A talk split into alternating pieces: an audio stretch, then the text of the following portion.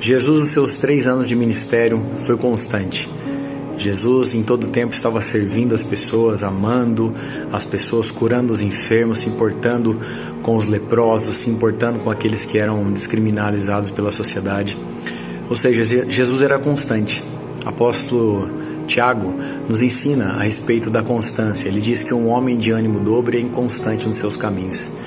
Eu e você precisamos ser constantes naquilo que Deus tem para nossas vidas. Nós precisamos ter foco naquilo que Deus nos prometeu, se mover em fé naquilo que o Senhor tem para nossas vidas, para nossa casa, para nossa família, não nos esquecendo das promessas.